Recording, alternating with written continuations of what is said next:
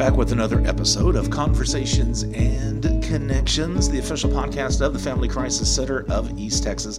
I'm Stuart Burson, the prevention coordinator for the agency, and it is Domestic Violence Awareness Month. And we've done podcasts before where we've we've talked to uh, some of our advocates and our counselors about domestic violence and its its uh, its effect on on the victims, on the families, and the community, and things like that. But one of the things I really wanted to do, which I think it's, I don't know how unique it is, um, but here at the Family Crisis Center, of course, we have a prevention program. And uh, another player in our prevention program, besides me being coordinator, is uh, Will Wyndham, who is our our uh, BIP coordinator. The and, and, we'll talk briefly about what BIP is. But of course, BIP being a man and two men on a prevention program on an agency, I kind of thought it might be interesting just to kind of talk about the role that men can play in preventing um, preventing domestic violence in our community. So, Will, you're such a sport as always. Thanks for uh, thanks for thanks for doing this. Yes, good Friday morning. I kind of uh, called an audible on Will a couple of days ago. Hey, man, what do you think about us doing this? And of course, Will and I, of course, we're coming to you from the uh, the confines of our uh, our brand new production facilities here in Lufkin, and uh, Will and I are now based in here, so um, we have a nice conference room to to do this kind of thing in, and uh, so we're just going to talk a little bit about the role that men play. Uh, so, Will, before we do get started, uh, just briefly, you are the BIP coordinator. What is what is the BIP? What is BIP, and what is and what do you do in regards to that? Yeah, so I guess um, the way I found myself to this work and this conversation is um, we the Family Crisis Center here started a BIP program, and uh, of course I came on at, at the inception of that. How long ago? When was that? I think that was 2015. I started okay. Okay. Uh, here, and we, of course, we just put it together from the ground up. But of course, BIP, Batterers Intervention and Prevention Program, um, is geared solely. Uh, our program here is geared solely towards men who have been perpetrators.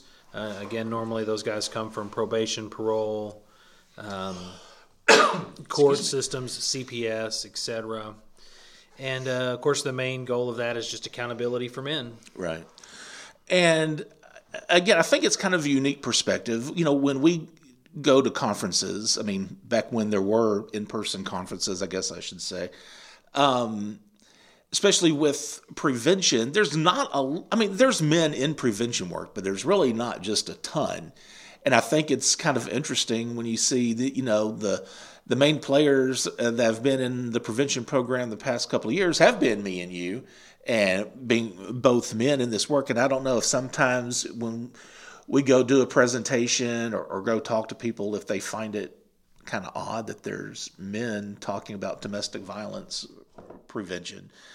Um, but I, I kind of want to, and, and I, whenever I was talking to Will, I, I kind of wanted this just to be kind of a conversation because uh, instead of just a Q&A back and forth. And uh, I kind of want to talk about, is there a place for men to stand up uh, to domestic violence? Um, you know, or are men's voices being heard? Do men's voices need to be heard in the domestic violence prevention or um, and so I don't know if you want to kick it off or I can kick it sure. off. Uh, I personally think that it's it's good to hear from a man's perspective and to hear men.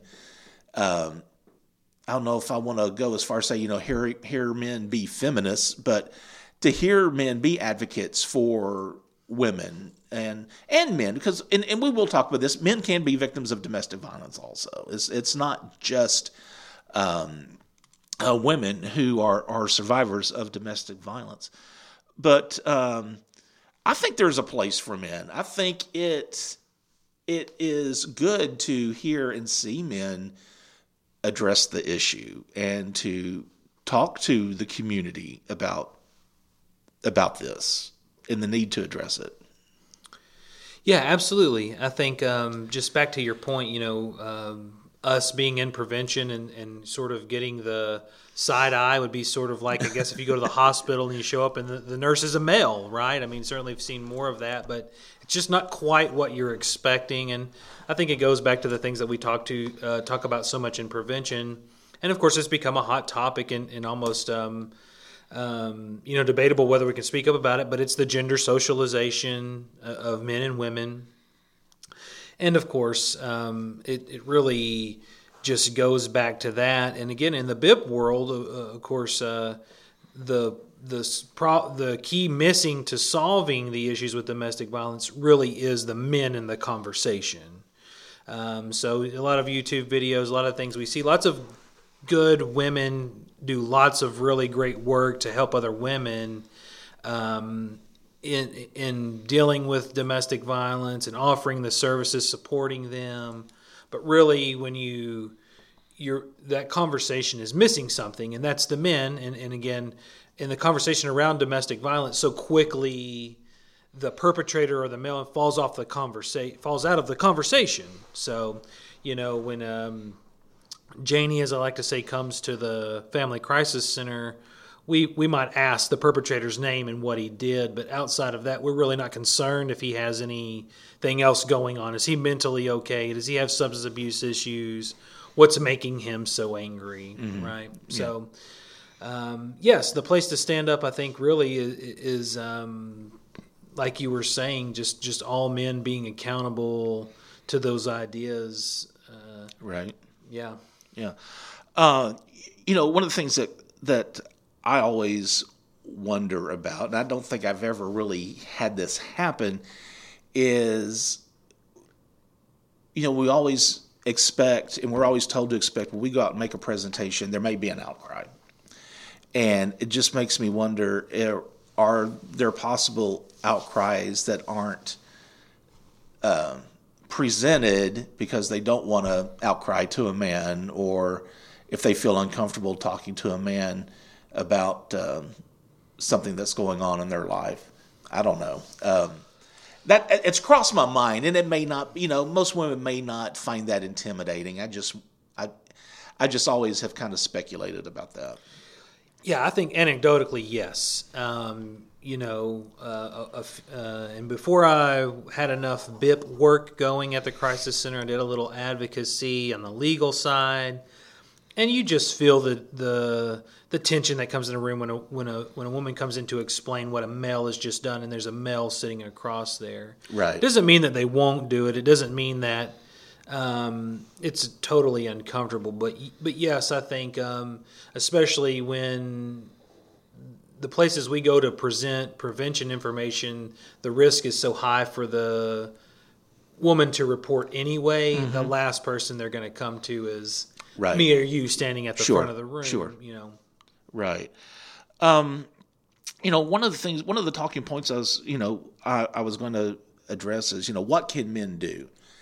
And the thing that I always, the first thing that always crosses my mind is uh, the bystander intervention uh, concept. You know, if you're out with your buddies and your buddies are are bragging, you know, lately the term has been locker room talk, but uh, that or you know doing something inappropriate as the waitress walks by or whatever and they slap her on the butt or something you know let's just say. Uh, guys speak up and say something. You know tell your guys hey that really wasn't a cool thing you just did. Why did you do that? You know if you see someone um, that's obviously very uncomfortable if you see some if you're out at a restaurant you see and at the bar you see a man hitting on a woman she's visibly uncomfortable uh, don't go over there and start trying to kick his ass, but say something or pretend you know her, you know, and get her away from that. I mean, it's simple things like that. I think that uh, men can do. I don't think you necessarily have to pick a platform and get on a stage and um, and start a protest or anything. Yeah, and I think um, just speaking to that, while we don't see enough of that um, where and because I think th- what we see through BIP Group and just working with men is that it's such a risk to men to stick their neck out in those situations um, because it really even if you individually believe that the guy shouldn't slap the waiter on the backside as she walks by, when you're with your five other guy friends, you're really risking a lot in, of your social capital to call them out, right? And not that it's yep. the uh, right or wrong thing to do. It's just that you risk being judged, sure. and that's really exactly. Um, I think that's really what makes this whole conversation gives it some credence is because it's so hard for men to speak up because they're still concerned they'll be um, essentially what we know from Bip Group is be uh, referred to as feminine in some way, yeah, right? As weak, right. as um, not, not as good as another man, not as manly, and mm-hmm. this whole idea again the that um, again a bit we think that uh, men believe that if you begin to talk to them about what it means to be a man you're essentially trying to turn them into a woman right which is just not the case but that's sort of the belief well and and even when you talk about prevention work and you know one of the main pillars of prevention work that I talk to students about or, or even adults is the positive gender roles and especially when you start trying to tell men, hey, it's okay to express your feelings. It's okay to cry. It's okay to like Downton Abbey or or whatever. That doesn't take away anything of your masculinity. But when you try to address that to men in uh, and, and I'll go ahead and say it in East Texas, a lot of times, it's like you said, as a presenter and as a professional, it may not come back on you as strong sometimes you do get the the blowback. Well, you're trying to change us. But if you're out with your buddies, that's a whole other level of your standing, like you said, in that group. Okay, and I think maybe sometimes that may keep men from saying something because they don't want to come across as feminine or weak or not liking women, you know, or or or whatever. Um, and so that that is a very good that is a very good point. But guys, I mean, the thing is, just don't be afraid. Uh, you know, instead of thinking of, well, I'm a man defending a woman, you, you know, you're a human defending another human, and um, and that's the main thing I think we need to look at it as. Yeah, and I really I think that um, that's what gets glossed over in all of these conversations is that you know it's not really healthy for a man to be participating in that type of behavior. It's not really healthy for him. It's certainly not good for the waitress who you know he's putting on that stage like that. Right. Um, but yeah, it's not that we're trying to make you weak. We're just trying to make you a better human being, right? I mean, um, understand why that's inappropriate in a public setting um, to act like that towards a, a woman. But it comes from and these just general ideas. It's not that um, again Johnny is a terrible guy sitting at the table and he just likes to be a womanizer, as we would say. It comes from these beliefs about what he should be, um, not necessarily personal to what's going on. I guess it, it, starts way back at the very top of the pyramid that just, just Johnny just believes it's his right to have access to that woman because he's a man. Right. right. Sure. Uh, so really, you know, guys, just you know, it's not just a women's issue. It's not just well, you know, it only happens to women, or the women need to take care of the women. As men, we do need to stand up and and speak out and and say something. And, and I'll mention this because I love this, and I and I'll use this in my trainings a lot. Uh, the actor Justin Baldoni, you can look on Facebook. Uh, uh, shoot, what is it called? Why I'm, I think it's why I'm tired being man enough. I think is the name of the video. But he gives such an excellent TED talk about men's roles in um, embracing what has traditionally been considered feminine, and that it's not uh, demasculizing, if you if that's is that a word, to uh, to uh, to do things like that, and how we do need to defend the women in our lives and in our community uh, when it comes to uh, domestic violence and sexual assault and things like that. So look it up. Just go on YouTube. It's Justin Baldoni. Why am I? Uh, why I'm tired or why I'm done being man enough? And he's an actor, uh, but it is, it is a very good TED talk. And I, I kind of want to close things out. We did mention this at the top of the show that you know, you know, remember men men are victims too at the Family Crisis Center and that's one of the reasons we kind of changed our name. You know, we were the Women's Shelter of East Texas. Uh, but we want to emphasize the fact that we do serve men, and men can be victims also. We've had men stay at our shelter before. Uh, so I think it's, uh, and I don't know if you want to add anything to this, uh, Will, but it is important for men to speak up. You know, if you look at statistics, and, and it does make sense, obviously, uh, men, uh, reports of men victims are going to be lower than women. But I think part of that is because men are afraid. If something happens, they are afraid to to speak up and report and to say something.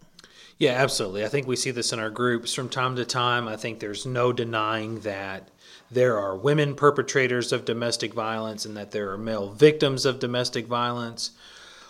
But the same sort of barriers that we talked about that keep men from calling out other men of, on their bad behavior it's the same barriers that keep guys from reporting, right? I mean, if you show up at the police station and you're like, "Hey, you know, my wife just just beat me down in the front yard," um, and the other police officer's male, what is the sort of social ramifications of that, right? And of course, if you're real adherent to this idea of this man box, we talk about real manly well, you can't go just run around in the community admitting that your wife's beating you up because what are other men going, how are they going to mm-hmm. judge you, right? So, um, and really, we see this story all the time where men come into BIP and they excuse their bad behavior away by saying that she's the violent one. Well, we have simply one answer for you, and that's did you call the cops? Right. And most of them will say no, they don't need to call the cops. They're bigger than, they had the situation under control. Clearly, they didn't. Um, but yes, what what what leg do you have to stand on if you're just running around saying your partner is um, beating you up? You know, you're going to have to do the same thing as a, a victim that's a woman would have to do. You're going to have to call. You're going to have to make a report. If you want to access services or you want a protective order, there's going to have to be some sufficient evidence right. showing that that person, you know, that Janie's so crazy as you say she is. Um, otherwise, um, it's just it's just not going to work. I mean, you right. can't show up and say I'm a victim, and when they ask, well, you know, where's the evidence of that? Mm-hmm. You know, and there's none. Then it's just a he said she said situation. Right. right. All right. Um, well, uh, I think that's kind of going to wrap it up for for this this session of the podcast. I I did want to kind of address that because a lot of times, and I'm sure we have talked about this before, but we really have never just talked about the role that men need to play in, in prevention. Uh, and, and I think it has a lot to do with our, our standing in society, the gender roles thing, uh, what the media tells us, how sometimes men don't want to stand up and, and speak out and and be advocates for women. But we really, really, we really need to do that. Will, I appreciate it. Uh, thank you, sir. Is good. They can't. They can't hear you nod. yeah, I think. Um, my only my only challenge is is the, the the place for men starts at home in the mirror, right? And what you believe about yourself, about men, about your role uh, with your partner or with women, or what you believe about women.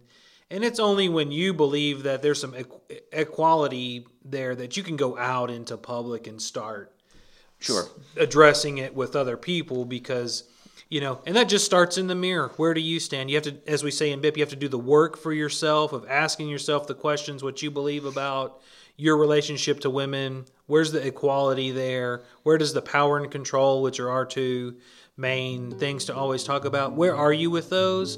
And once you address that with yourself then you can take it out into public sure all right. Again, uh, Will Wyndham, he's our BIP coordinator, uh, and uh, we're talking about uh, men's role, men's roles, I should say, in uh, preventing domestic violence. Again, October is Domestic Violence Awareness Month.